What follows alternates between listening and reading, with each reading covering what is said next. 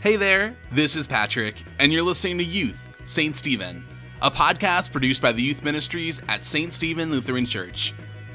Thanks for joining us today. We're so glad you're here with us.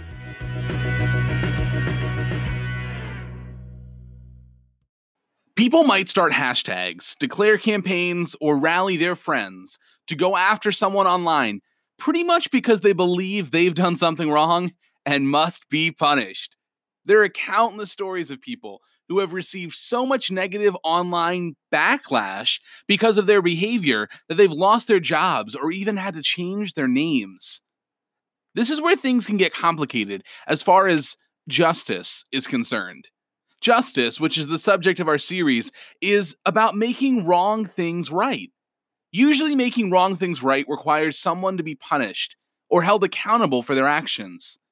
But can our desire to punish someone who has done wrong ever go too far? Is there a, another way?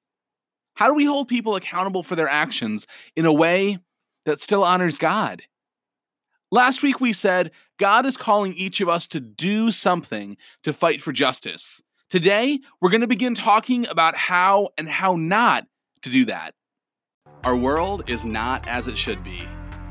There is pain evil, and injustice all around us. In the age of social media, it's easier than ever to stay informed about all sorts of injustices. But is sending a tweet, or posting a selfie, or sharing a video about an inspiring cause really all it takes to make a difference in the world? Or is it possible that justice is about something much more than a hashtag? In this series, you'll be challenged to not just post about the injustices around you, but to actually do something about them by loving mercy, acting justly, and walking humbly. Welcome to More Than a Hashtag. So last week, we read a passage in the Bible that I'd like us to revisit. It was Micah 6, verse 8. It says, Know, O people, the Lord has told you what is good, and this is what he requires of you to do what is right, to love mercy, and to walk humbly with your God. Today, I want us to focus on two words from that passage love, mercy. But what is mercy? I think the idea of God's mercy is best defined in the person of Jesus. It seems a little cliche, but legit. I mean, his life embodied mercy. Sometimes mercy is defined in contrast to grace, but most of the time, mercy and grace go together. Some might say it like this If grace is like getting a gift that we don't deserve, then mercy is not getting what we do deserve. That is, punishment for what we do wrong. By taking on our punishment for sin, Jesus displayed mercy.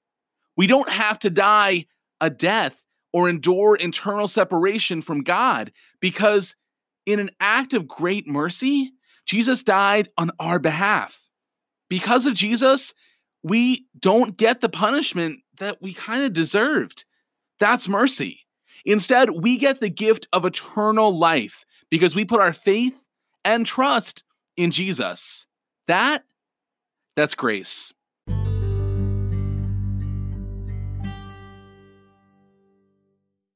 How many of you guys have watched Les Mis? There's a scene in it that I think illustrates the idea of receiving mercy pretty well. In the story, there's a man named Jean Valjean, and before the story begins, Jean is imprisoned for stealing bread in order to feed his family. After 19 years, he's finally released from prison and has to learn how to live a normal life. But after so many years in prison, Jean Valjean is a mess, and he's not sure how to live a normal life. But then something happens that changes his life forever. If you have a second, pull up a scene called Back to God in either the musical version or the narrative version of the film. I'll quickly read the quote, but if you have a second, it'd be pretty cool to watch. If from the narrative version, it goes, Don't forget, don't you ever forget, you promised to become a new man. Jean Valjean, my brother, you no longer belong to evil. With this silver, I bought your soul. I've ransomed you from fear and hatred, and now I give you back to God. So that was the bishop that was speaking to him there. And it seems that he was able to extend his mercy to Jean Valjean because he had an understanding of God's mercy and forgiveness over his own life. A shallow understanding of justice would reason that because Jean Valjean stole from the bishop, justice would be served if Jean Valjean was punished as a criminal and sent back to prison. Jean Valjean should have to pay the price of his sins by serving more time but the bishop had a deeper understanding of mercy. Someone who has experienced God's mercy isn't satisfied with punishment or revenge. Instead, when, when they experience God's mercy, the mercy transforms them and empowers them to show love and mercy to others.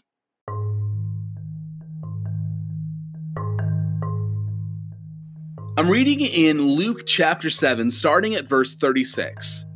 One of the Pharisees asked Jesus to come to his home for lunch, and Jesus accepted the invitation. As they sat down to eat, a woman off the streets, a prostitute, heard he was there and brought an exquisite flask filled with expensive perfume. Going in, she knelt behind him at his feet, weeping, with her tears falling down upon his feet. And she wiped them off with her hair. She kissed them and poured the perfume on them.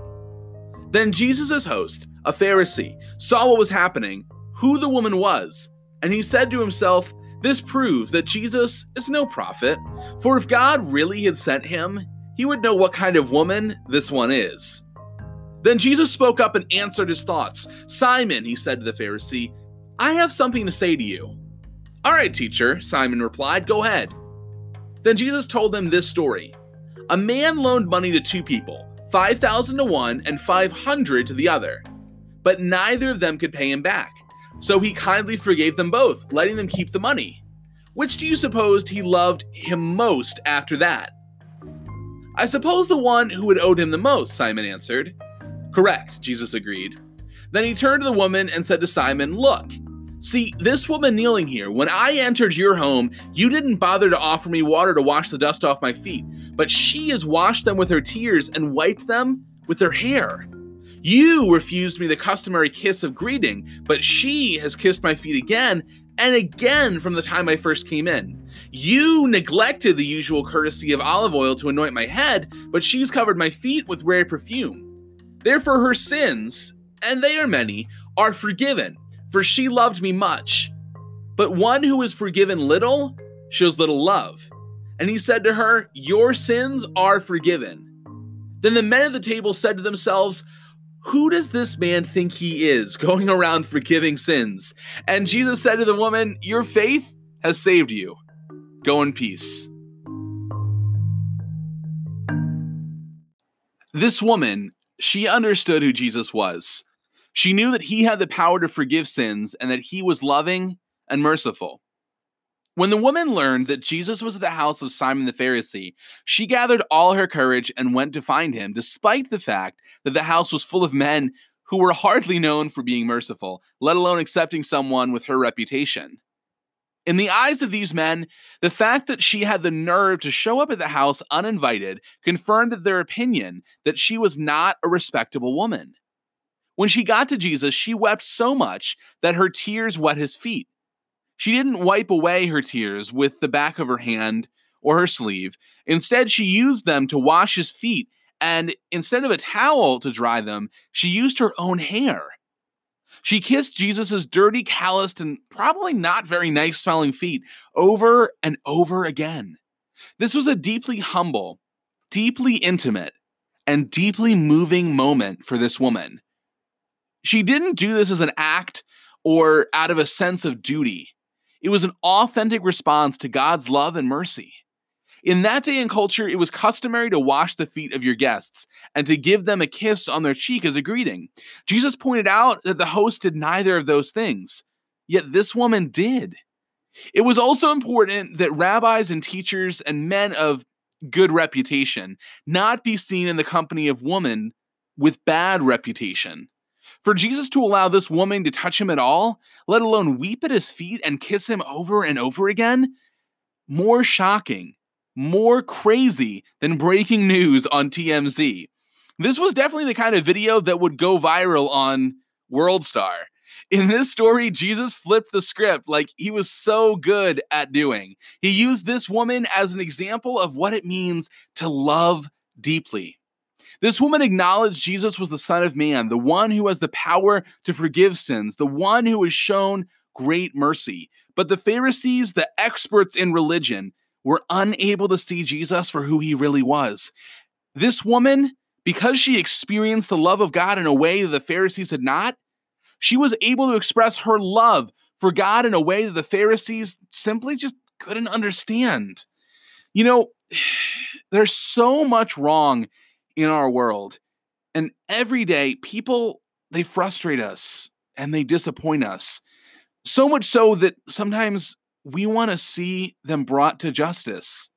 And I'm with you. I have that same feeling.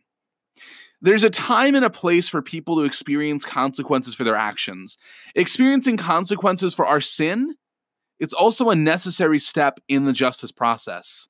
But aren't you glad that Jesus chose to show us mercy? Remember what we learned from the example of the bishop, and of course, the example of Jesus.